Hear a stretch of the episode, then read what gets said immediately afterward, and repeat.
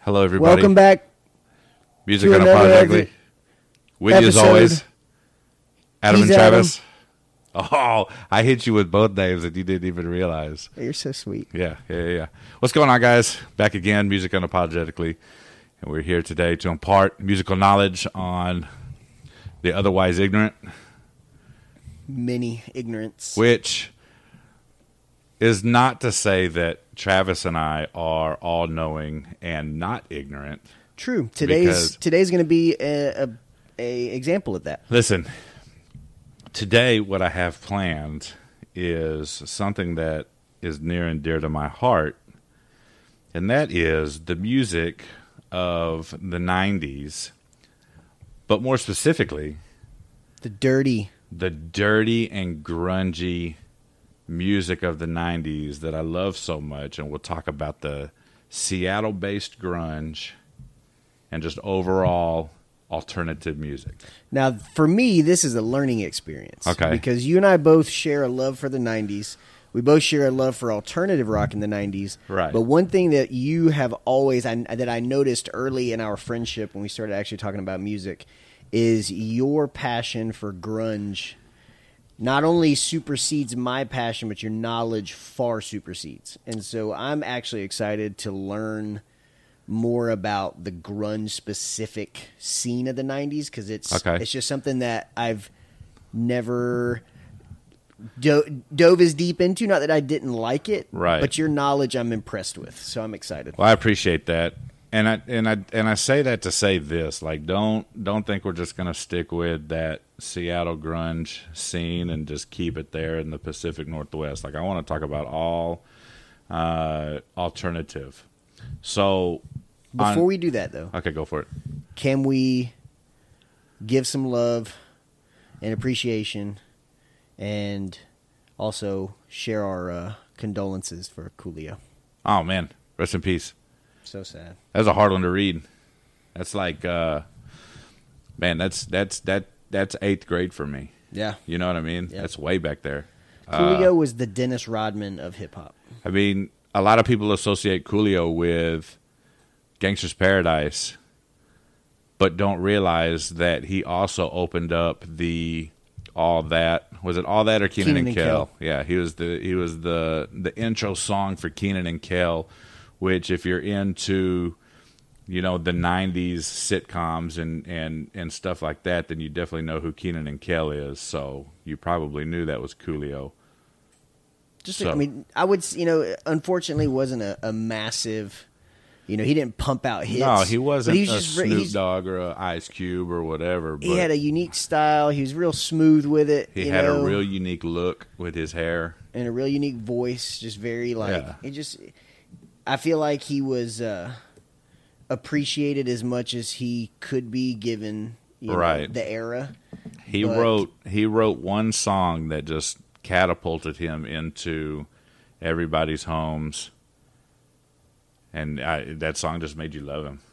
Like if you didn't like Coolio, what's wrong with you? And if you haven't seen Dangerous Minds, Yeah, you should probably go see it. go watch that. Yeah, and, it's a good movie. And and pay some respects to Coolio. So rest in peace. Rest in peace. So, anyways, back to the '90s. Okay, do you have Sirius XM? Uh, I have in the past. Okay, so the best channel to me is the Lithium channel I did listen to Lithium. and all the Lithium uh, channels that are that are on the app as well as the main Lithium station and it's alternative and grunge. It's my favorite station. That's like when we get in the car that's my first go to is to put it on Lithium because I know what I'm about to get. However, that being said, I'm real quick to turn it off of Lithium when they have Tom Morello on there. I know you love him And and, his I've- opinions. on... I've said it. I've said it a. If I've said it once, I've said it a hundred times. Speaking of Tom, I can't. I can't stand Tom Morello. aren't you excited? about The tour is Rage Against the Machine going on tour? are they not? I thought they were already touring. Oh, I don't know. I have no idea. I thought they started touring again last year. I mean, actually, I do faintly remember. Because then a bunch of people were saying Maybe. that they have gone against their old ways and that they're actually like very, Very cool. pro man, Yeah. Oh, they're very. They're, pro the man. You know? They're they're very uh, pro the machine. Yeah. Yeah, yeah, yeah, yeah. That's Tom Morello. But whatever. What are you gonna do? That's neither here nor there. But anyways, so what I want you to do real quick, Okay. okay? I sent my brother a text. I know I definitely I thought I sent it to you, but I definitely sent it to my brother. And I said, "Okay, dude, here's five bands. I need you to rank them in order of how you like them." Okay. Okay. One of them, I know you're probably going to go, Who is that? Never heard of them before in my life. And there's a reason I bring them up, and we'll get into that later. But I told him, Okay, dude, here's what I need you to do I need you to rank these five bands, and I want you to do the same thing. All right. Okay. Soundgarden, Mm-hmm. Nirvana, Mm-hmm. Pearl Jam, Mm-hmm. Alice in Chains, Mm-hmm. and Mudhoney. Let me guess. The one I'm not supposed to have heard of. Mud honey. That's it. Okay. All right. So you go ahead and do that now. Okay. I'm going to pull up my brother's text so that we can get his response out there as well. So, given that I don't know Mud Honey, I have to put them at the bottom. Right. No, I mean that's that's Just- perfectly just being fine. fair. So, and I'll say this too: they're at the very bottom for me because if you want me to give you a like, who is Mud and Honey? What is their sound? Mm-hmm. Okay. So think about all the other four bands that I've listed for you and the music, not the vocals, the music. Okay. Okay. Now picture all that music with someone like Dropkick Murphys singing. So there's a rock music with almost a punk style, Hmm. like like vocals, and I, do, I don't like it. I don't like it at all. But, but So kind of like the Ramones, I mean, kind of, yeah. because I feel like well, I feel like they were But they do, but they fall into that Seattle grunge, and I Okay. don't know why. So I I But would anyways, say yeah. based on this list, I Uh-huh. would say Mud Honey five, Okay. Alice in Chains four, Oh wow. Okay. Nirvana three, Okay. Soundgarden two, and PJ one. Wow. That's uh yeah.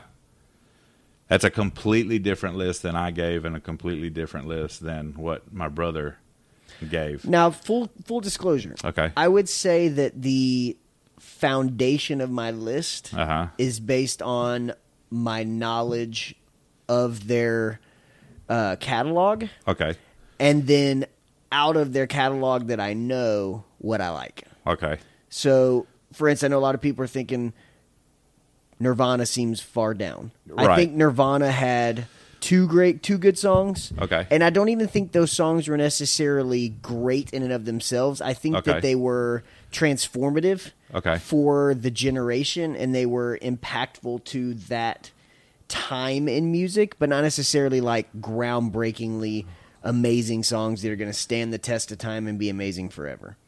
Pearl Jam, I feel like has a lot of good songs. Yes. Yes, I mean, absolutely. they're just their their catalog's great. They had you know it seems like their radio hits were great and will stand the test of time and will be good. And then the stuff that wasn't that big are still good songs. Yes. Um I I Alice in think Chains, I'm I'm kind of ignorant to their Okay. discography, but yeah, Okay. So I'm not mad at that list. Uh, we all know I'm a huge fan of Chris Cornell. Mm-hmm. Okay. So that being said, my list goes like this, and you're going to go, huh?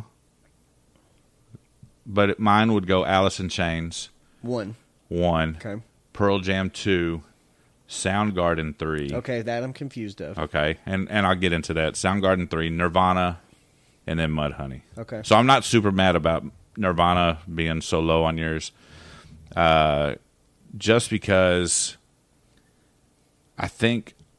So I don't like the Beatles because they're very basic. Okay, Okay. I feel the same way about Nirvana. They're very, very basic.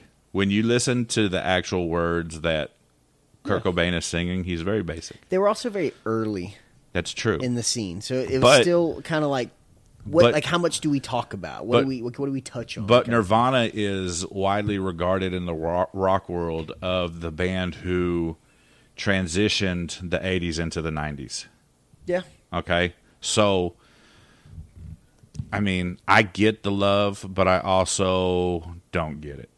I think it was also the first time that you took, um, you know, what was supposed to be this like alternative was supposed to be kind of a softer, you know, more emotion, heartfelt kind of rock, Right. Out of like metal, that right. Was so you know, and and that was prevalent 80s. and that was exactly the point that And was then- being made because during the late '80s, you had the Megadeth, the Metallicas, Mm-hmm. you had all those hard rock bands, and now you need to transition into a new era. And Nirvana was the one that was going to do that. They're not as hard, right They're uh, and there lit- was there Go was ahead. touches of alternative in like the late 80s but like Right. you know you kind of saw this trend towards like the you know the the emo yeah, but like not emo in like a boo-hoo kind of emo but like we're talking about our feelings but Right. nirvana took it to a whole other level Right. right the and you know that with the drug usage and like you know just his kurt cobain's public like destruction right, and it was the first time we'd seen a 90s band that was supposed to be in this alternative era like now their lead singer's a heroin addict and he's getting in fights with his wife and it's like whoa Right. whoa whoa Right. you know No, I get yeah, yeah, yeah, for sure. So let me just let me just explain Soundgarden being so down low on this list. I love Chris Cornell. I think he is the greatest rock musician. I think he is the greatest musician ever. Uh, I think when you think of rock and roll and rock and roll voices, I think Chris Cornell should be the first one that you think about. I think he's got the greatest voice uh, ever, right, right in front of Freddie Mercury. in front of mercury In front, I think it goes Chris Cornell, Freddie Mercury. I think Freddie Mercury so so far up there is just because he's such a showman. He puts on a show. Chris Cornell didn't put on the show that that Queen did. Soundgarden didn't do that. You know what I mean? Like, and I think that's for me. That's what puts Freddie Mercury so far up there, along with his range. We spoke about that uh, before. i just think his singing style was just so like he was so powerful Right. you know But so is Chris Cornell. Chris Cornell had that power, but then he also had the ability to sit behind a acoustic guitar and take it down so many notches to where it's still so beautiful. You know what I mean? Mm-hmm. So you speak about Freddie Mercury's range, and when you speak about Freddie Mercury's range, you're speaking about how how high he can get, right? Mm-hmm. Chris Cornell's the opposite for me. Like when I'm talking about his range, he can rock your face off and you love it, but then he can also unplug and sing you a ballad and it still be beautiful. kind of like the uh what's corey uh what's his name from slipknot Yeah, lead Corey singer? Taylor. yeah right. same thing And that's a transition from Slipknot to what was that other band called? Uh, Stone Sour. yes Yeah. So which transitions foreshadowing episode yeah, yeah, we're gonna do a, a uh, musical transitions episode soon. So be on the lookout for that. So, anyways, I'll say this: if I were to take these five bands and put them all together, and then add Audio Slave, Audio Slave would be number one over all of these bands. so you That's would- that's where I fell in love with Chris Cornell is through Audio Slave. Then So I you- started listening to not not the purest. You want you, you like the second flavor. some- in this case, yes. Most of the time, I hate the sequel. You know what I mean? Like most of the time, the sequel or the the side project, I'm not a fan of. But with Chris Cornell, I just think I had a I had a conversation with my buddy Greg uh, the other day. In fact, that's who I that's the s- other person I sent it to instead of you was my buddy Greg, and and he was talking about man, I wish Rage Against the Machine part of Audio Slave. I wish they got along with Chris Cornell, mm-hmm. and they didn't rush those later albums because the first album was so good. And then the other album seemed so rushed; they could have been a lot better, even though those albums were still great albums. Mm-hmm. You know, just imagine if they actually like got along and wanted to be in the studio together and and and whatever how how great those later those later albums could be. And that's one reason I hate Tom Morello is during this little show he's got on Lithium, he has said some things that made me go, "Huh? about Chris Cornell. What do you think it is about either second bands or side projects? Do you think I think- that that make it for the most part make them un, do you th- un, unappealing? Is it that you have one star and you don't know the rest of these people? Are you are you Or do you are think you it's the effort? are you asking from a fan's standpoint or from their standpoint? Uh, from fan standpoint, Okay, from a sa- from a fan standpoint, I think you you have, and I won't use Chris Cornell as the as the example because I like the sequel better. Give me another one. Give me somebody who who switched up.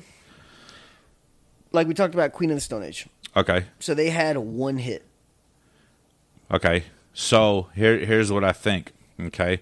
So you're a big Dave Grohl fan, right? Right. Okay. So if I'm a big Dave Grohl fan and I see Dave Dave uh, Grohl going to this new band called S- Queens of the Stone Age, I'm expecting David Grohl to be everything David Grohl was, but I expect Queens of the Stone Age, everybody else, to rise to his level. Right. Okay.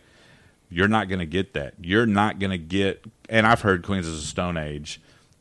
I wasn't a big fan. I had no idea it was Dave Grohl. But when you're talking about Queens of the Stone Age versus Foo Fighters, Well, there's no. Question. you're talking about a here and a here. But my question is, is that that point there? Is that based on fans and there not being as much interest, or is that based on you think No, the I just- fact that you've got Dave Grohl who's doing this side project and he may not put as much into it as he does Foo, and then other bands in the same situation. Because for the most part, like I, I mean, like I said, I, I don't disagree with you. The sequel usually sucks. I just so if think- we take that one example out, Right. Audio Slave, and we say, okay, on the whole, sequels suck. Yeah. Why? Right. Like just generally, why? I just think I, you know, for me personally, I just think it's a matter of I've got so much expectation for it to be great. You know what I mean? Just because of this one person. So then flip it around. Say take Foo. Okay. Foo is off Nirvana. Dave left. Uh, So after, you know what I'm saying? So and and arguably, had Nirvana never broken up because of Kurt's death, right. let's say Dave somehow slipped out of Nirvana. Uh huh. They found an equally good drummer, Right. and Dave went and started Foo by himself. Foo eclipses Nirvana tenfold. Easily. So Abso- is, ab- now are we 100%. saying that it's so? Then can a theory be that when you have sequels, that its success is based off of the investment of the one person that could make it? Right. So let me ask you this how many side projects are started as a side project with the intentions of being a main project? Because that could be Yeah. that could be it too. You know what I mean? Like, Yeah. hey, yeah, I'm gonna step over here and I'm gonna do this like uh, Navarro, right? Yeah. Dave Navarro did that one album with Red Hot Chili Peppers and then went back to Jane's Addiction Mm-hmm. because of uh, Red Hot Chili Peppers drug use. Yeah, Okay. So I'm going to step over here. I'm going to do this Red Hot Chili Peppers album with a band who is already solidified as one of the greatest bands ever, you know, type thing. Mm-hmm. Yeah, yeah. And this is, I, I I don't even remember what album that was. Maybe the, the third or fourth album, maybe I'm not sure. that uh, that Dave Navarro went over there for, and I'm sure the expectation was for Dave Navarro to stick around, you know, type thing. So I don't know, man. I, I just I just feel like maybe on these side projects, it's a man. I'm going to go over here and do this one album with these guys, and then you know step back. So So what about the fans of? Let's say you have a band, uh, you know, you have new fans. right, that actually like you know maybe somebody didn't like Queen or didn't like uh, Foo Fighters so much, but then they love Queen of the Stone Age. right, So then and I know people like that. And it's and it's it's it's not anybody you need to hang out with. That's a fair point. But uh, you know, getting off off topic, I like I like that. I like that conversation. That was that was good. But my brother put his as Let's see here. Alice in Chains, Soundgarden, Pearl Jam, Nirvana. Mudhoney, never heard of them. So I kind of put them on there. Then he sent a caveat. Okay? And I'm going to read this, and I'm going to say before I read this, I agree 100%. 100 like I'm in I'm in 100% agreement with with this uh with this statement. It says the top four, Alice in Chains, Soundgarden, Pearl Jam, Nirvana, all put out bangers, so they would rank above a lot of bands. Period. Okay, so when you're talking about when you're talking about greatest rock bands ever, you're talking about Queen, you're talking about Led Zeppelin, Pink Floyd, the Beatles, you're talking about Metallica, you're talking about the Rolling Stones. How far up that list can these four bands go when you're talking about all time greats, no error restrictions, no uh, subgenres. Because g- let's, I mean, let's be honest, grunge is a sub subgenre to the alternative music. You know what I mean? I have to I have to disagree. Do you? Okay.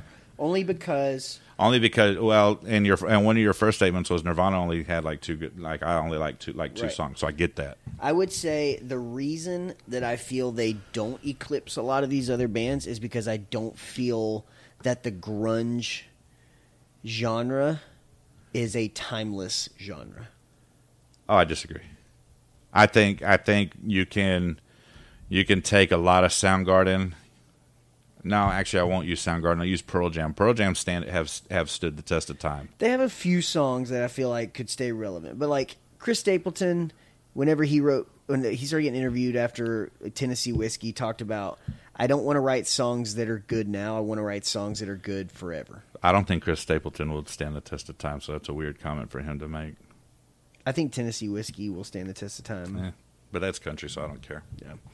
But yeah, I, I, I would have to say, in my opinion, I would I would disagree that they would eclipse a lot of those bands. Are they in their prime as good? Like, let's say in the '90s when they were like really taking off. If you'd have thrown them in the mix then, I think it would have been a more Right. a more like based conversation. But I feel like now that it's it's it's a baseless conversation. I still think Queen and Led Zeppelin are the best ever. I would also probably put Pink Floyd up there.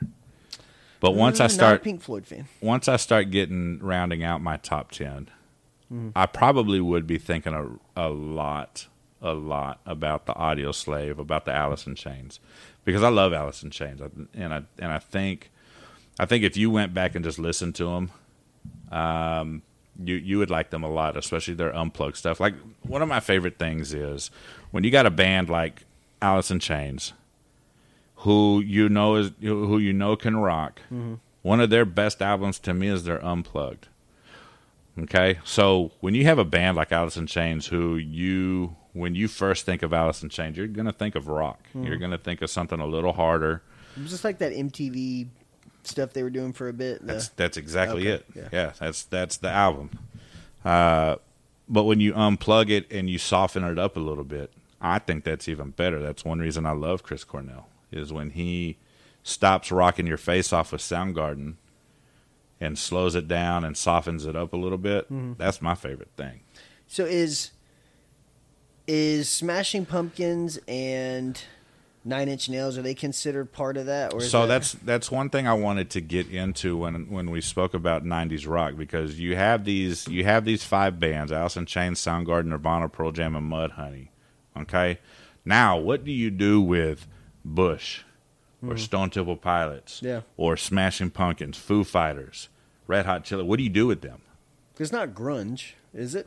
Is it considered grunge? That's that's that's my question. Like, is is Hmm. Is grunge more a location based style was- of rock? that was or gonna be is my it question. a- is grunge like is- an actual subgenre, like a like a right? not a Is- regional thing. is is grunge specific to the Pacific Northwest? I feel like just given that it's the way that it's portrayed in media and in history, Uh huh. I think when I think of grunge metal, Uh huh. I think of ripped up jeans and a flannel shirt tied around the waist and a Henley type button down one Yeah. up top. And Yeah. to me that screams Seattle. Right. That's that's Washington, Oregon like I, I lump that when I anytime I hear grunge, I never think of anything but Washington and Oregon. That's it. And it's Northern Cali. And funny you bring that up because I read an article the other day about Stone Temple Pilots, and this whole this whole article was calling them grunge, but they're San Diego based, which was yeah, I- it it didn't fit. You know what I mean? Like I I couldn't. You ever read something or, or heard something and you can't one hundred percent let your brain accept it? Mm-hmm. That's how that's how I felt. Like I don't.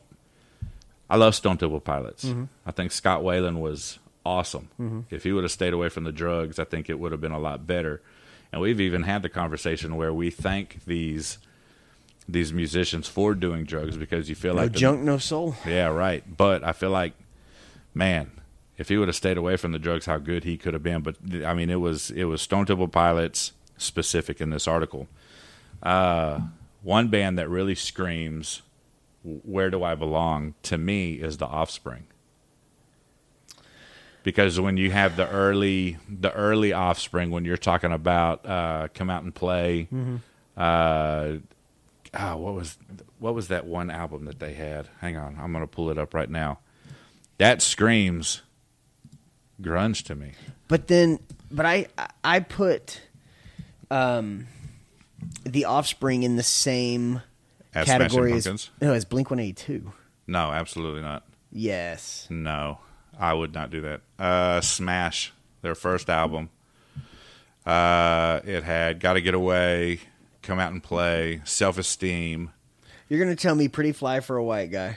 No, no, no, Just- no, no, no. I'm talking about early. I, you know, I specified to to this first Okay, album. so maybe early, yeah, Yeah, early. I mean, in general, like when I think Once you of get into- Offspring, I think of I'm I'm I'm listening in 2001 to the radio, and I've got Blink 182 and the Offspring are both in the top ten. Okay, I mean, I would agree with that, but specific to Smash, that first album, uh, yeah, that like, okay, I guess that I guess your point goes to my point too. Like, where where do we belong, you know, type thing. If I Uh, can get some service here. I'm gonna try to try to like see what the you know what the actual Here's another band that I might would throw in if we're if we're taking away geographical uh, specifics to grunge because this is a Dallas Fort Worth band, okay. the Toadies. Never heard of them. You never, yes, you have. While you look that up, I'm going to read this, okay? Okay. As defined, grunge, sometimes referred to as the Seattle sound, Okay, is an alternative rock genre and subculture. I think that's a big point too. okay. Write that down because I want to talk about that. I want to touch on that. Read That's it one more time. the just the word subculture. I want to talk about that because I think that plays a big role in a lot of the things that you and I discuss, and I, I like how they worded that. Subculture emerged during the mid '80s in the American Pacific Northwest state of Washington Okay, particularly Seattle and in nearby towns. Grunge fuses elements of punk, heavy metal, but without punk structure and speed. The genre featured distorted electric guitars used in both genres, although some bands performed with more emphasis on one or the other. Like these genres, grunge typically uses electric guitar, bass, drums, and vocals. Grunge also incorporates influences from indie rock, such as Sonic Youth, uh, ba- uh, with bands such as Sonic Youth. Okay. Lyrics are typically angst filled with introspective, often addressing themes such as social alienation, self doubt, abuse, neglect, betrayal, social and emotional isolation, addiction, psychological trauma, and a desire for freedom. angst filled is the best way to describe it. I agree with that. So I, I, I think when you talk about how, like, this where do we fit Yeah, kind of thing, I think that word subculture yeah, is a big piece of that. Yeah. Because it's not just about a music, right? Like what does it sound like? right. Which it's it's where is where is this music creating a change in lifestyle, in decision making, in your day-to-day activities, things like that. what you just read completely makes mud honey make sense now Yeah. with what i with what i described to you with the punk sound to it It it it okay. So that makes sense. Okay, so here's this toadies. All right, I know you've heard of this. I've I, now it's I, yeah That's toadies. okay. Make up your mind. Make up your mind. Yeah. So Decide to if these guys weren't such uh, one, I'm not gonna call them one hit wonders because I feel like this album they had a few uh, pretty great songs on it. If they weren't a one album wonder, Yeah. it would be hard not to throw them in that in that grunge category. But I guess I guess it's all starting to make sense why they always lump grunge and alternative together. You see what I'm saying? Like uh, it's not heavy metal, it's not pop rock. It's your it's your step down from the metal, I guess. You know what I mean? Yeah. And Alice in Chains, Soundgarden, Nirvana, Pearl Jam, all of that they they fall into that. They're not heavy. None of those bands are heavy metal. Do you know how much Nirvana's first album Bleach cost to record in 1989? Twenty thousand dollars. six hundred and six dollars and seventeen cents. This is a really interesting um, breakdown. We talk about the musical style, which we kind of touched on, um, uh, but when you get down into like, I, for instance, clothing and fashion, Yeah, right. commonly worn clothes um, worn by musicians in Washington was a mundane, everyday style in which they would wear the same clothes on stage that they wore at home. Right. The slacker style or slouch look contrasted sharply with the wild mohawks, leather jackets, and chains worn by the punks. Yeah, The grunge uh, everyday clothing approach used by grunge musicians because the authenticity was a key principle in the Seattle scene. right. The grunge look typically consisted of secondhand or thrift store clothing items um, and the typical outdoor clothing, most notably flannel shirts Yeah. of the region, as well as generally unkempt appearance along with long hair. For grunge singers, long hair was used as a mask to conceal their face so they can, quote, express their innermost thoughts. Um, lumberjack attire was a common sight. Um, thermal underwear, Doc Martens, Yeah. combat boots, band T-shirts, oversized knit sweaters, Birkenstocks, eco-friendly clothing. Grunge became an anti-consumerist movement where the less you spent on clothes, the more coolness you had. So I think that like that whole subculture thing is really important. And we're trying to lump these bands where we say, okay, where do these bands go? Right. do these bands and the audience that you typically associate with that do they fit into this subculture or are they on the outside looking in saying hey i like them too but it's not grunge I like that point. I feel like I feel like you have a lot of fans who maybe Bush, Don't Temple Pilots, Smashing Pumpkins. You're fans of them, but you're not fans of Alice in Chains and Soundgarden and Nirvana and Pearl Jam and Mudhoney and all of those uh, Pacific Northwest bands. I, I never thought about that before. I myself, maybe being the anomaly or one of the very few i'm not going to say an anomaly but maybe one of the very few who can who can switch real quick from listening to incubus Mm-hmm. back over to alice in chains and not skip a beat you know Right, what i mean right. even even so far as going a- uh, as going to putting them in the same playlist Yeah. you know what I mean? Yeah. I like to make playlists that make sense. Okay. I'm not Mm-hmm. going to throw uh, Counting Crows in with Metallica and uh, Dave Matthews and then Led Zeppelin. I'm not going to, you know, my, my, my lists are very uh, methodical, I guess, and well thought out. Um, where you know maybe I'm going to do a hip hop playlist. Okay, cool. I'm going to make this hip hop playlist. I'm going to it's going to be strictly from the '90s, or I'm going to make this other playlist and it's going to be strictly uh, New York hip hop type thing. I'm not I'm not just lumping everybody into the same into the same group, but when you're talking about grunge and alternative, I think I think you have a green light to be able to do so because there are. I mean, there are some similarity. I I, I don't know, man. Listen to this. I think you'll like this. Um, so this was talking about the legacy of grunge because you know we think about this Oh, Hang on, subculture. Hang on, hang on, hang on. Something just happened with your with your mic. Hello, Nope. check. Okay, that's better. Go for it. So we talk about this subculture, right? And we, you know, we think about okay, if it's a subculture more than just a music style, Uh-huh. then the then the music would die with the subculture. Right.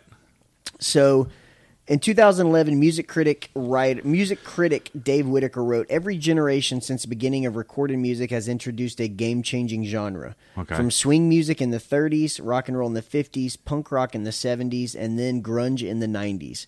However, he states grunge was the last American musical revolution, and as no post-grunge generation has introduced a new genre, genre which radically changed music. Scene. I disagree with that. I think there was one more subgenre after grunge, and that would be that new metal.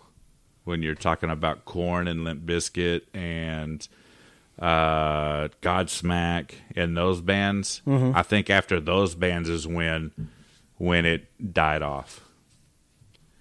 Okay, I can see that. Trying to think, I was trying to find something like if there were, you know, you got stylistic origins, Uh huh. and then you've got your parent genres. But I'm curious what let me see post grunge.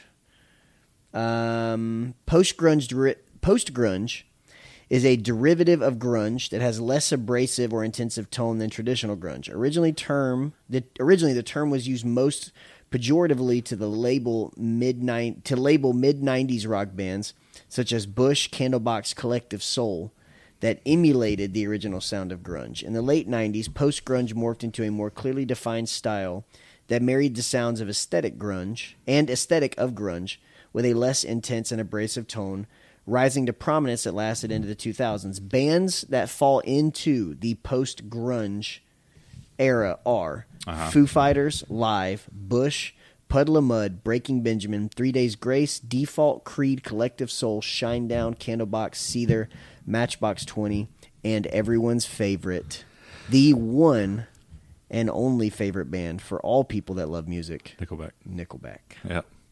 Uh, that's a weird list. Some of them didn't belong to. Read that list one more time. Post grunge. Sure. I'm gonna Post- I'm gonna point out the ones that don't make sense. Post grunge, Foo Fighters, Okay. Live, Okay. Bush, Okay. Puddle of Mud, Uh-huh. Breaking Benjamin, Okay. Three Days Grace, Okay. Default, Uh huh. Creed, Uh huh. Collective Soul, That one doesn't fit. Shinedown, Okay. Candlebox, Okay. Seether, Uh huh. Matchbox 20, That one doesn't fit. and Nickelback. Okay. So two of them don't fit. Yeah. Yeah. Collective Soul and and uh, Matchbox Matchbox Twenty. What the what? I would throw them in with the Dave Matthews and Counting Crows and that that part of the alternative world. This is in, this this this post grunge is very interesting. It's I, I had no idea that it was actually a a labeled post grunge era, but in listening to the descriptions of these, you know, grunge expressed emotion through loose metaphors and third person narratives while post grunge was known for being excuse me, direct and blunt. Right. Describing lyrics that are common in post grunge, Sasha Geffen of Consequence of Sound wrote that post grunge plunged directly into the I. Okay. Like okay. into the I. Yeah, yeah, yeah. The me. Like the me. right. Okay. Grunge's frontmen pose with their addictions. Post grunge songwriters sought redemption for them. Okay. Geffen states that post grunge songs fit the mold of songs made for teenage boys and girls who are longing for a distant someone. Is that an article that you have pulled up? This is the foremost encyclopedia on the internet. That's Wikipedia. It's Wikipedia. but you know, Wikipedia, it's Listen, they fact check this. Stuff, Yeah, yeah, you know? yeah. So I, I, I, regardless of you know if it's opinion or not, it's a it's a really well written and No, that- thorough opinion. it, it's starting to it's starting to m- make all of this like kind of come together, you know, because I don't know everything there is to know about '90s grunge music, I but know very little. but you know you start hearing stuff like that and it all kind of like makes it come together now here's here okay here's a question for you okay let's say and i choose alice in chains over nirvana every time twice on Sundays. Uh, you know, hey Adam, you have to listen to this Alice in Chains album, or you have to listen to this Nirvana album. The rest of your life, you can't listen to anything else. I'm going to pick Alice in Chains. Sure. Okay. And I'll tell you why. Okay. Once Lane Staley died, Alice in Chains was able to keep going where they left off because they also had Jay Cantrell. Have you ever heard of Jay Cantrell? Okay, so Jay Cantrell, you, Lane Staley's voice is uh, very um, what's the word I'm looking for? You can you can pick it out. You know you Recognizable. right? It's rec- there you go recognizable. Jay Cantrell, the lesser known of the vocals for Alice in Chains, can do the same thing and he did do the same thing. When you listen to the Unplugged album, you're going to hear a lot of Jerry Cantrell, but you're not going to know, you know, unless you're really listening. You're not He's a chameleon. right. So here's my question. Okay. Now go to Nirvana, and Kurt Cobain dies. The band dies. But what if instead of going to create Foo Fighters, David Grohl steps in and keeps Nirvana going? Are they still Nirvana? Or does he take it the, the Foo Fighter route? I think that what made Foo Fighters' success so much greater is that Dave went and found artists and musicians that were in the same arena Okay. of talent and vision. Okay. And I- that's that's the word I was looking for, vision. I don't think Nirvana's musicians have had that. I feel like Dave was very so Dave was also very young, right? So Dave admittedly stole a lot of his drumming style from 70s funk. All right. Very and he's very honest about it. So I think like at that time he's still learning a lot about you know his style and defining his style, but you know he's molding his style to fit into this grunge type sound, which I feel like didn't allow him to really go outside of like of you know this very like tight genre box, Right. You know of styling play. So I think that if Dave would have stepped into a lead sing guitar role, I don't think that he would have had the same angst that Kurt did, and I Right. think the essence of what made Nirvana what they were would have not been the same. And so I think that Dave leaving and starting Foo Fighters is the only way that he continues to to grow and to be as successful as he is because I don't think Nirvana without Kurt is Nirvana. Foo Fighters is one of those bands that will stand the test of time. You're going to be talking about the Foo Fighters in 20 years. Sure. Yeah, I, I okay. So here's my next question: Kurt Cobain is still alive, Mm-hmm. okay, and we're talking about now the late. When did Foo Fighters start? Late '90s. Yeah, Uh, yeah, it was late '90s. I think I mid- was in high school. Mid nineties. okay, so Kurt Like Co- ninety seven, I think. 96. Kurt, so Kurt Cobain is still alive in the mid '90s, late '90s. Uh-huh. Does David Grohl ride it out and continue with Nirvana, or does he end up leaving because he's got this vision of Foo Fighters? Did he have a vision of Foo Fighters without Nirvana? I don't know. I, I don't think he did. Yeah. I mean, I really don't think he did. I think that, I think that honestly, I think what would have happened is Nirvana's sound Uh-huh. was so specific, as it talks about to the subculture, Right. that despite their success, grunge has died. Grunge, uh, no, grunge That, I is mean, that, definitely that dead. culture is no longer a culture. It's it's a it's a it's a novelty now, and I don't think Nirvana. And I, I don't mean that negatively. Right. I think that Nirvana would have not Nirvana in itself wouldn't have stood the test of time.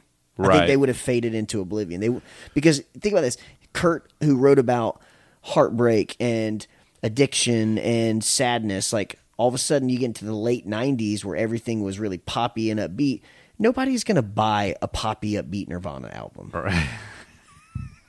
you know what I I mean? don't- like you're not listen. gonna you're not gonna listen to early '90s and be like, yeah, I really feel this, and then listen to a late '90s Nirvana and go, yeah, I feel this too. Yeah, yeah, yeah. I don't even think that album would ever have been made. I think I don't thi- either. I think the way Kurt Cobain was wired, he would have just quit Yeah. once that once that took over the the music industry.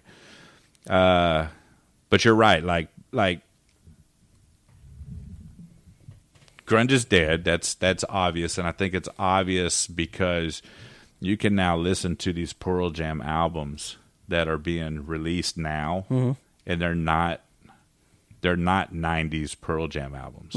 You're not getting uh, Jeremy, and you're not getting Dissident, and you're not getting Daughter. You're not. That's not what you're Hmm. getting anymore. Uh, grunge is also dead because Kurt Cobain is dead, and Lane Staley is dead, and uh, Chris Cornell is dead. Hmm. Uh, I mean, I think you know there's there's something to be said about subgenres versus mainstream genres. right, Okay. Take subgenre with the deaths like we just mentioned. right, There's a couple of people. Big people, but a couple people uh huh, that killed a couple bands that killed the entire s- essentially killed the genre. okay, Then you go to something like rock. How many major rock artists died through the Right. course of Southern and classic rocks, right, you know, era, right, and still went on to do great? right.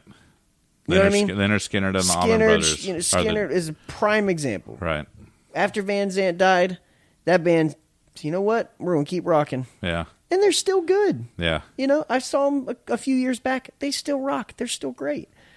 So I think that when you have this, you know, you- when you when you talk about a subculture like that, people are invested more in the subculture than they are the music. right, So, well, think about it. So when the music, you know, with the music being a big part of it, if the music dies and the subculture dies, right. but like rock's not going to die because a person died. Right.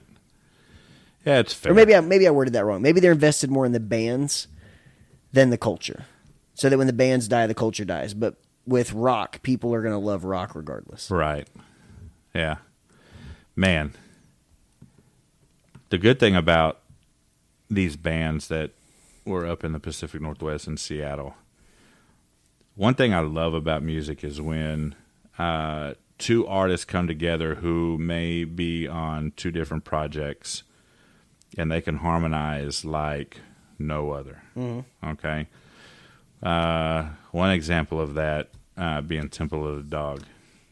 Yeah, this is new to me. Temple of the Dog is new to you. That's Mm. new to me. you never heard them?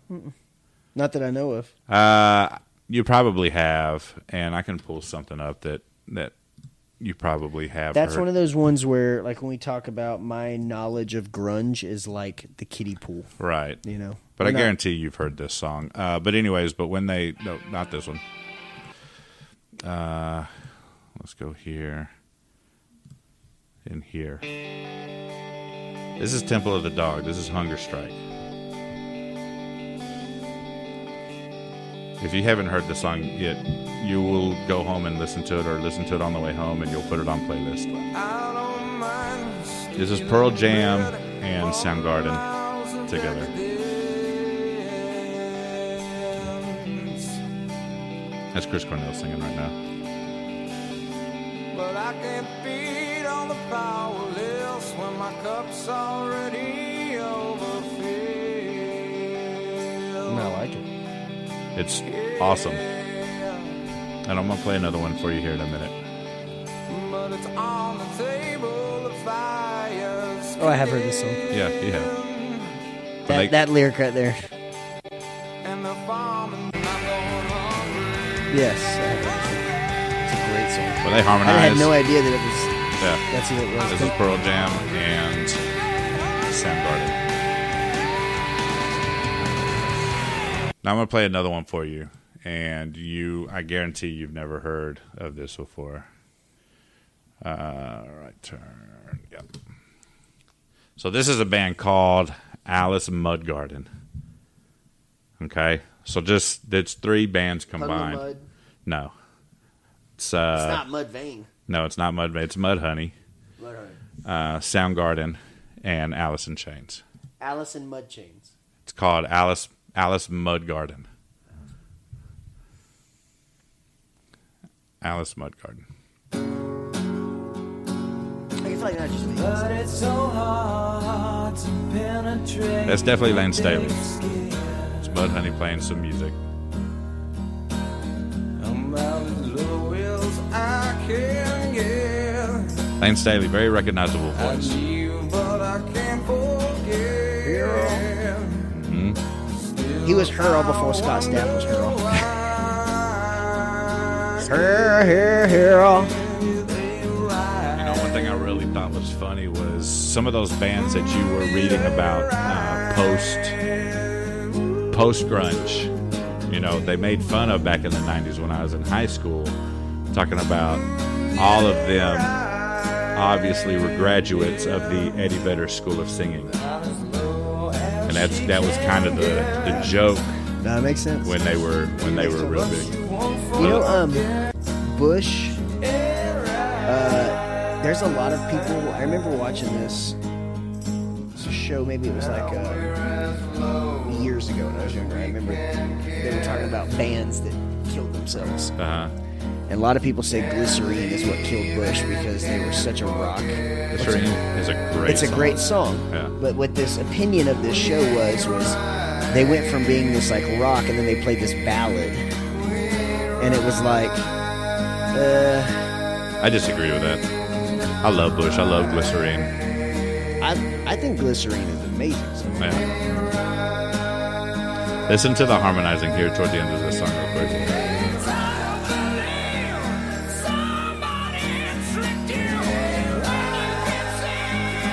that has a very '70s Zeppelin, sound. It does. very Zeppelin. So, I just got goosebumps. Um, so, when you talk about Chris Cornell, and I tell you, he's got the range. Yeah, He's got like everything about him is is perfect when you're talking about rock music, and that's that's what you, that's what I need people to go listen to. Is that so I have a question for you then. okay? if we if we're thinking, you know, on kind of a music theory, genre theory type level, Uh-huh. you and I just agreed that that last bit of that song was very Zeppelin esque, Uh-huh. right? And we talk about culture, subculture, genre, subgenre dying. Think about that. You know that band Greta Van Fleet. So, listen. you know, like- le- let me say this. I'm just like think about this though. No, before, before Where you- would they fall? because it's Greta very, Van Fleet. It's very folksy, right? But they s- that guy that kid sounds just like so he definitely belonged in the seventies. yes. So at work, the music I hate it, but that Greta Van Fleet song will come on, and I'm like, yeah, now I'm into it. But then I watch the video. Have you ever seen the video? It's very weird. Oh, everything they do is weird. Uh, he, but he, I don't. So I tried to look them up one time, and I, I guess I was distracted because I didn't get very far. Are they? Is that a new Yeah. era band? Yeah. Okay, so he definitely belonged in they the started 70s. five years ago. Okay. Yeah, I like that. It's amazing. I like, them a lot, Yeah. actually. I'm just amazed at how like it's. There's one thing to sound like oh, you kind of sound like the ki- like it. It almost sounds like they're a Led Zeppelin cover band, The crazy the crazy thing is, but it's is- all original. the crazy thing is is they they look the part of the 70s. Mm-hmm. Especially in that video uh, of the man, what's the one song that I'm thinking of?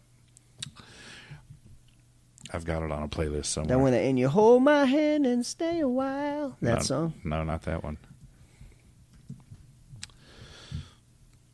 I'll know it when I see it. Excuse me. Uh, maybe it's this one.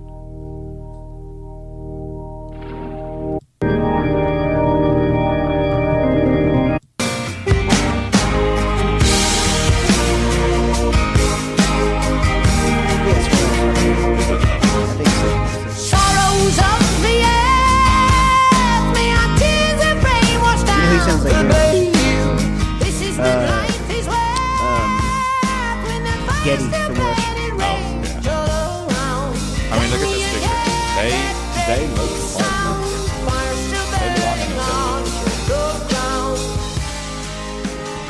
But yeah, for them, I didn't even realize that they were a new band. A new, uh, yeah, a new band. So there's you know an a, you know and an- not to get too far off of what we're you know talking about, but um, very similar to that, there's a band called the Midnight Okay, I've heard them. that is it's a it's a current band, but they are you could not convince me if you didn't if I did not know already that they were a current band, you could not have convinced me they weren't straight eighties.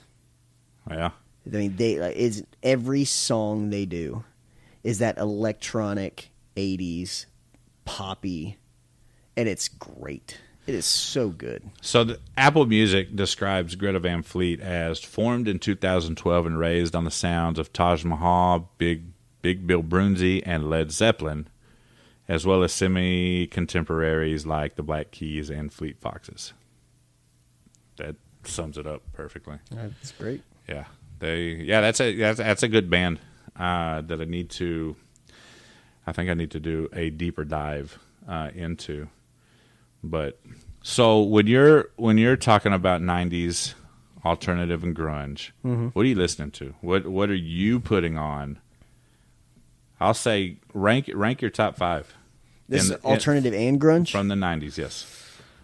I mean, it might be disappointing just because again, my knowledge of grunge is so So I mean, So- if it's if, if you leave out grunge and you're and you're giving me s- you know stuff like Red Hot Chili Peppers and and you know the alternative scene, go for it.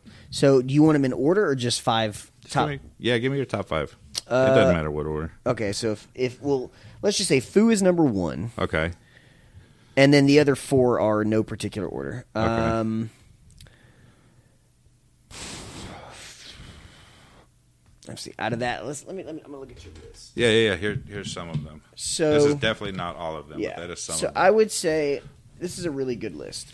Definitely, Foo is going to be number one.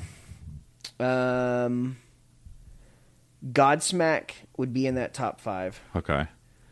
Um,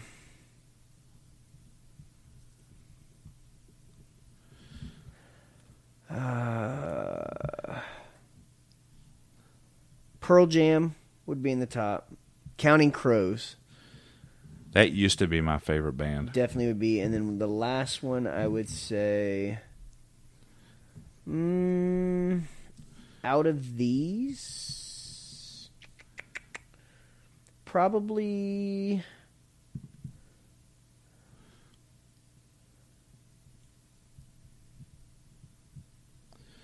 Corn. Corn. I did not expect that. Let me see that list. Yeah. Corn. I think I'm gonna do one real quick too. I It would de- probably be a toss up between corn and uh, Rage Against the Machine. I got a buddy out in California who is the biggest Rage Against the Machine fan I've ever met in my life. Like Rage Against the Machine tattoos. Yeah, it's wild. Hmm. I would never. I would never get a band's tattoo. Actually, Unless I was in the band. actually, I'm lying. I got one covered up. Was it a Zeppelin? nah, it was. Uh, have you ever seen the Dave Matthews Fire Dancer? No. No. Yeah, You got a DMB tattoo? I used to. I got it covered up with a Grinch. no, you still have it. It's under there. that's like that's like flipping pages on a book and saying that the other page isn't there. it's this. I know you've seen this. Oh yeah. Yeah. My the uh the gym owners at the CrossFit gym I go to have that s- as a sticker on Uh. the back of their cars. Oh, really? Yeah. Well. I had no idea it was a Dave Matthews band. Yeah, that was uh that was a, the Dave Matthews Fire Dancer for one song specifically. I want to say with Trippin' Billy's maybe, but we'll have to fact check that. So if I'm making a list of five '90s that I'm definitely listening to, I'm going Alice in Chains number one, uh, p- p- p- Red Hot Chili Peppers two. Uh, I would definitely go Offspring somewhere in there. Nine Inch Nails, and I'm going to surprise you with my fifth one. Cake. You remember Cake going the distance? That song was corny, but it was still good, and it was really uh, a catchy. That's the only song they had. No, it's not. It's not. Going And once, the distance. yeah, once we once we turn the mics off, I'll pull up some some good Cake songs. But they They were good. You need to do a deep dive into cake. Everybody should do a deep dive into cake. I love cake. I know you do. Especially carrot. Fat boy. What's your favorite kind of cake? Cheese. That's disgusting. Hot take. Cheesecake. Cheesecake is disgusting. You're That's why I said hot take because everybody loves cheesecake except Adam. now I know why your music It's- selection is so terrible. My music selection, first of all, is amazing. Whitney We- Houston is so oh my god, you're an idiot! Stop it. why does it always every get- episode. Why does it always? get back I'm to always gonna Whitney slip it Houston? Um, in. Always. my favorite cake would probably be okay. So when I was in high school, I worked at Baskin Robbins.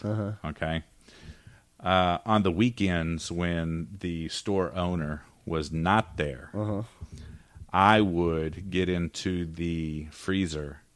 Ice cream cakes. I would well, kind of. So she built the cakes. They didn't come from. They didn't come off the truck Yeah. made. Okay, so she had to make them. So she had a pre-made cake that she would scoop ice cream onto, flatten it, you know, cover it, do, and then do the decorations. But that white cake that came pre-made, Yeah, it's- right out of the f- right out of the freezer, I know frozen, exactly what you're talking about. is my favorite. That's pretty. It's like wedding cake. Yeah, it's, It's just a- so the good. chocolate cake. Eh, not so much, but man, that white cake right out of the freezer. But I also love a strawberry cake, no frosting, out of the freezer. So I get that. So if if, if we're gonna go like if, if I had to take cheesecake out as it's not a cake cake, Uh huh. then my actual favorite cake is a 15 layer cake, which is a very southern So we went to that we is went very hard to make. we went to Wu Tang Clan uh, great. we had a great time. a couple of week uh, a couple of weekends ago. Wu Tang, Nas, and the Bus of Bus. I think you just cut out. Did I cut out? Yeah. Or did you? Am I back? Now you're back. Oh, okay, cool. I need to figure out these. Uh, I think some of these wirings are maybe a little short Jank. in somewhere, so I need to invest in some new. There is Excellent they're as voice. good as Buster Rhymes was. Oh man, there you go again. Oh wait, I cut you out on that on purpose. You're still. Am you're- I out? I think we're both out. Dang, dude. How's that? I don't hear you. I don't hear you either. How's that? Hello. How's that? How's that? How's Nope. that? How's that? How's Nope. that? How's that? How's that? Kind of. Eh, There. Oh, there, we, go. There we go. Leave it alone. So we had a good time at the Wu Tang Clan concert. and For on the way, one third of it, it was not Stop it. good. One third of it. Stop it. Buster Rhymes was good. He's just old. You can't expect a speed rapper at 50 years old to be speed I can rapping. rap faster than Busta did. You're not 50 years old. You're in the prime of your life. He's way past his prime. I'm He- Caucasian. the only thing that I disliked about the Buster Rhymes set was he was only playing his part of a song. If you're gonna do that, don't even play that song. You know Yeah. what I mean? I need the Chris Brown and the Lil Wayne in that song. Okay, And don't tell the audience to sing your music. I came to see you sing it. that's fair too. I'll, I'll give you that one. The fact that he was verbally berating the audience for not sing not- my f- song. Yeah, yeah. No, I better paid be money singing. for you to sing it. Right. I can sing it for free in my house, I do. Yeah, I'm gonna sing it on the way home. and I'm going to sing it on tempo. Stop it. Buster Rhymes was not awful. He But- also was not good. but he also did not hold a candle to Nas because Nas was Nas was the Multiple sets, like Nas- long sets. best. Nas killed it. Wu Tang was great. And don't no, don't give me this. Buster Rhymes is fifty. Nas, what was he celebrating? Remember Oh, he's celebrating his fiftieth 50 birthday. right? But he's not a speed rapper though. Yeah, but he also did thirty songs. Okay. Buster did three, Busta did, but, but three halves. Busta did six songs, but he only did 1.5 half of each of them. Busta did three quarters of a song. and one of them he did twice. Come on, he did it so good. the he first walked time we out. had to He do it walked out again. sweating. Oh my gosh. Well, that's because we are in Austin, Texas, and this dude has a full jacket on. Like, what are you doing? No, he got out of breath walking from the back. But, I, but I swear he What- was. He would have been sweating gravy. what confused me the most was Nas came out the- in his first set in a full three piece suit white, white suit killing it. and said, "I love y'all's weather down here." And we, I, I've, I felt the groan of the entire of the entire amphitheater go, huh? We got to Why? talk about a guy that lives in New York City who gets snowed on Listen, a third of the year. Nas killed it. Nas was amazing. Wu Tang Clan was great, and they went to amazing when they finally brought out Method. The Man. look on your face. Listen, I You was. you didn't even realize it at first. I didn't. I, I grabbed your arm and you looked at me in the face, and I remember the look of confusion of like, why am I like, why are you freaking out? Looking at you know, your that was your face to me, and I looked at you. I just remember I just mouthed Method Man, and your eyes bugged out of your head, and you turned look on screen, and here comes Meth, just tiptoeing out on stage. I've never seen you get more excited in my life. Listen, I went into this concert with the expectation of one of my favorite Wu Tang members not being there. I've got, I'm a big fan of Ghostface. I'm a big fan of Raekwon the Chef. And Method Man is my favorite rapper ever. Okay. And so heading into this concert, it was my expectation that one of my favorites is not going to be there, but the other two making a appearance would suffice the night. You know, so when Wu Tang came out first, it was RZA came out, Jizza came out, Inspector Deck came out. Uh, I want to say You God came out. Uh, who was the other one that wasn't Ghostface Raekwon? Or Oh, it was um, YDB.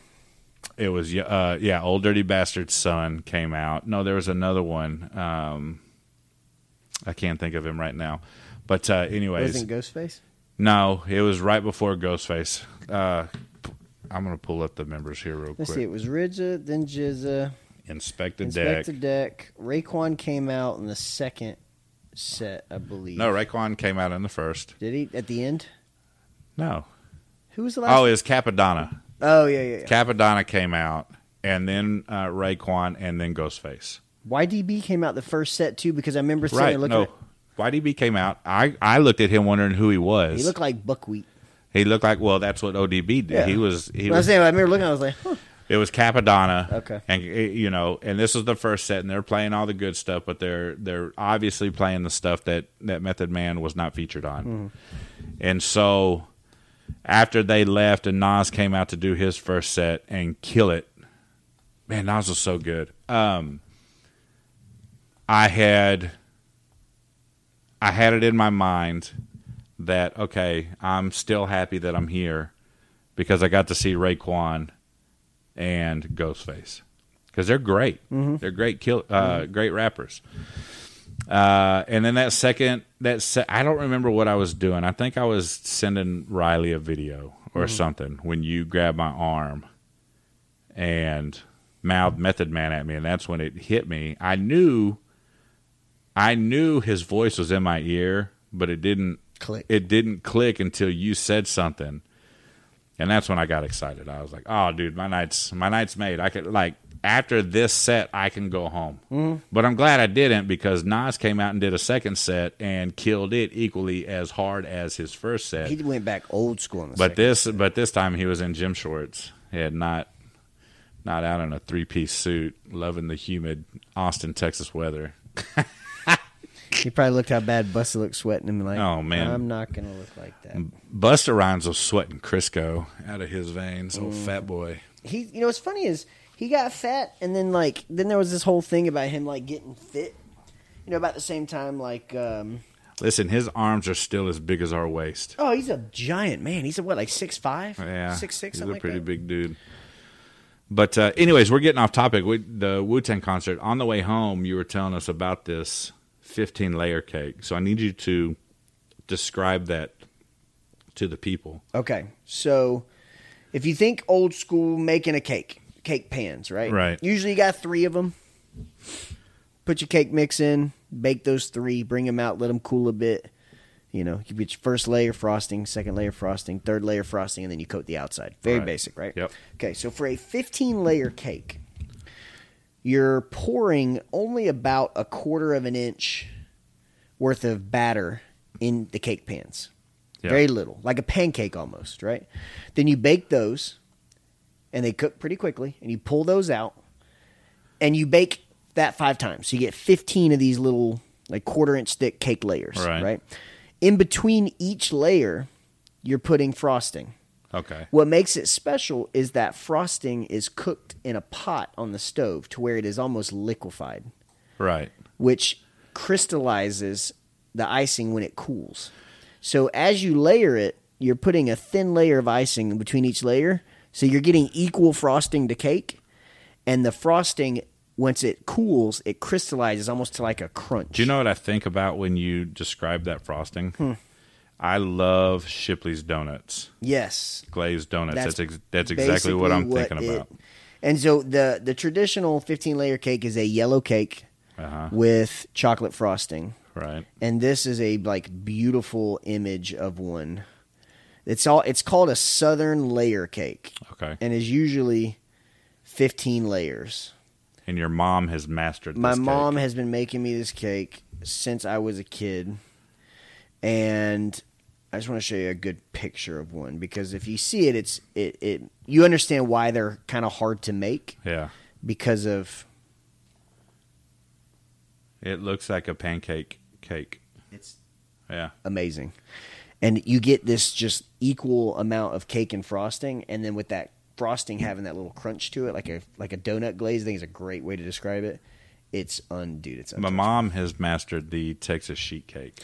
Katie makes a Texas sheet cake. That's really good. Listen, I if I could package my mom's and sell it, I'd be a millionaire because she has she has mastered it. It is delicious. Why don't you get a recipe? And I know you can't cook. so Get Molly to make it. Yeah, maybe.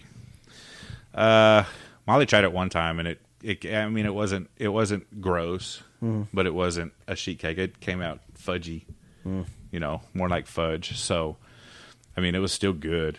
I just don't. I'm not a fan of fudge. Yeah. You know what I mean? Like uh, when I when I think it's cake, I want that that airy cake. Mm-hmm. You know, but like I said, it wasn't it wasn't disgusting. It was not a it was not a one hundred percent. The flavor was there, but No, the, tec- the, f- texture was. the flavor. It was not. It was a very very delicious fail. See, Katie tried to make. So Katie called my mom, got this recipe, Uh-huh. but she did not. Uh, we were missing an ingredient or two for Uh-huh. the frosting, and she didn't realize how important Yeah. the Oh, frosting yeah. ingredients were when you, especially because you have to Absolutely. liquefy it. Yep. So when she went to put it on the cake, it didn't. It had the flavor it needed. It just didn't have the right consistency. Right. So it just got soaked into the cake layers. So when I get home, she's like heartbroken because there's this pile of soggy yellow layered cake sitting on the counter. Did you And eat she- it up though? Dude. So here's here's what happened. because of that, it was liquid. So it wasn't a frost. So it was a chocolate sauce almost. What I'm thinking When about she right now is poured a it- tres leches like Dude, that's soggy cake. exactly what it was. Oh man, And I'm like, Katie. And she's like, yeah, it tastes terrible. I'm like, listen to me. Have you tried it yet? And she's like, no. And I'm like, and I shove, like, I got the moistest, like, like, um, like, like almost liquefied piece of that cake. And I was like, put this in your mouth and try it. And she was like, oh, wow, okay. Yeah. Like, it, it just it don't look good. she's very emotional in the kitchen, huh? She's a good cook. man. I like that she cares that much. Yeah, yeah, yeah. She, everything she makes, she thinks is terrible, and I'm like, yeah, okay, yeah, it's terrible. But it's all, but it's all gone. cooking. Yeah, Yeah. please, please. Get, Uh-huh. I have never eaten one of her cheesecakes on a plate. I just come straight out of the. Every bite is out of the pan because I That's just funny. it goes that fast. Anyways, dude, that was a good left turn out of music to Wu Tang to grunge to Wu Tang to cheesecake. Yeah, yeah, yeah. We're about at a minute fourteen right now, so we I think we did pretty good. I didn't even think we'd get to an hour on this topic, based on limited knowledge alone. Well, I'm, I appreciate you sh- like sharing so No, much the, with me. the- yeah, it was. I feel like it was a it was a good episode, and we filled the time pretty well. But uh, anyways, y'all go like, subscribe, and share. Take a deep dive into these uh, these bands if you haven't. Alice in Chains, Soundgarden, Nirvana, Pearl Jam. I think you'll like them. and if you don't, Everybody's got an opinion. It's just ours is right. Yeah. And if you don't like them, just come back next episode and we'll give you some more stuff to listen to. And But, uh, also not like. Yeah. I want listen. Here's what I want to do. I want to do your episode of transitions, and then I want to do an episode of, of crappy music, music we hate. I think that would be fun. I never thought about that before, but I think that would be fun. Yeah, be on the lookout. We're gonna we're gonna title this episode Did You Know? Yeah, did you know? And then we're going to title the crappy music the Whitney Houston episode. But until then, we'll catch y'all next time. Peace.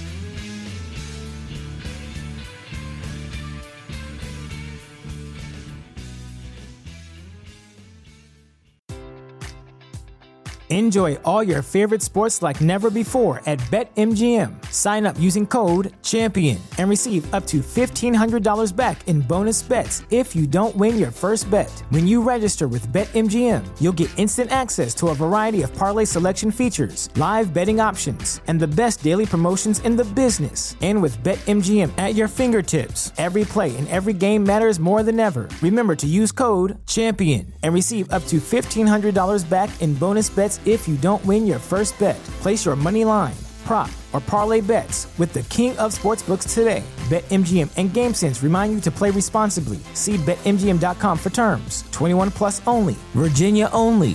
New customer offer. Subject to eligibility requirements. Rewards are non withdrawable bonus bets that expire in seven days. Gambling problem? Call 1 800 Gambler. Promotion. Promotional offer not available in Washington, D.C. Mike Rowe here with a few thoughts on my favorite sweatshirt. A classic zip up hoodie that used to be navy blue but has since faded to what the fashionistas call a distressed indigo. It's 13 years old, soft as a flannel bathrobe, and after a few hundred dirty jobs, demonstrably and undeniably indestructible. This is the kind of sweatshirt girlfriends like to permanently borrow, but I've held on to this one because I got it from American Giant. American Giant makes all their stuff right here in the USA so they can control every link in their own supply chain. That matters because when you buy American Giant, you not only get great quality, you create jobs for people in factory towns all over the country. No pressure, but if you give a damn about the business of making things in America, you got to support the companies who are doing it right. Go to american-giant.com slash Mike to get 20% off your first order. That's american-giant.com slash Mike.